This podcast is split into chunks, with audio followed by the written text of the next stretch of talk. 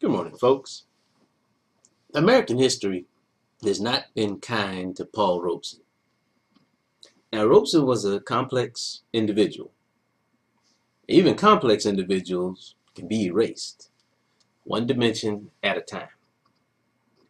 As an actor and singer, he was erased even as one of the most powerful and popular performers in the world. As a football player, he was erased even as a Rutgers University All American. As a civil rights activist, he was erased, let's say blacklisted, for his un American support of communism and the Soviet Union. Despite these concerted efforts, we still have choices regarding how we remember Robeson. We can either acknowledge his considerable achievements and prowess or dismiss them we can either agree on, disagree on, or misunderstand his politics. Now, there are two noteworthy nuggets that have earned my respect, though. First, Robeson could find a way out of no way. When the United States seized his passport to stem his worldwide popularity and activism, he still gave concerts via radio, telephone. They even traveled to the geographic border between Washington State and Canadian British Columbia to perform. The second nugget is that Robeson left a legacy through his mentoring. Now, follow this anthropology with me. Actor and activist Harry Belafonte who was almost 30 years younger, looked up to Paul Robeson. Belafonte served as a pallbearer at Robeson's funeral.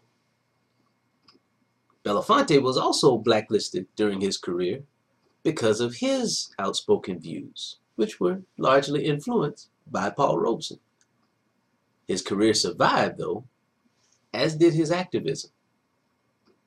Belafonte supported Martin Luther King Jr. financially because fighting for freedom ain't free.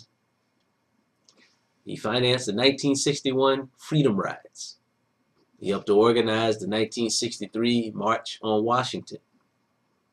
He financed the 1964 Mississippi Freedom Summer with $60,000 that he traveled with in a suitcase and entertained crowds in Mississippi with Sidney Poitier.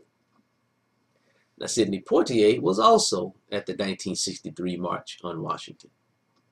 Years earlier, Belafonte and Poitier, who were the same age, born 10 days apart, used to purchase a single ticket to attend local plays.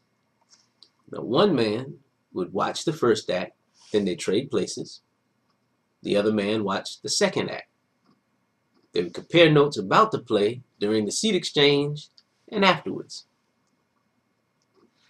Actor and activist Ossie Davis, who's 10 years older than Belafonte and Poitier, 20 years younger than Robeson, wrote a play called Paul Robeson All American.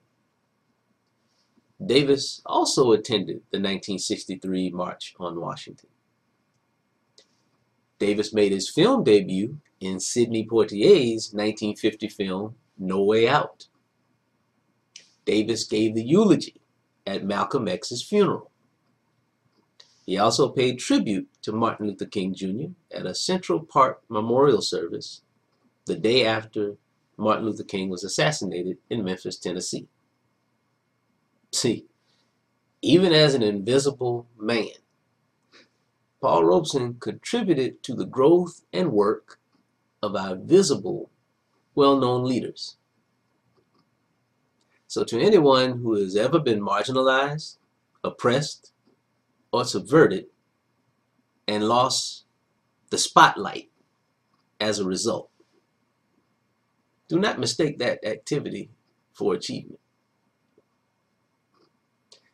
A transferred legacy is timeless indelible, and far more powerful than that spotlight.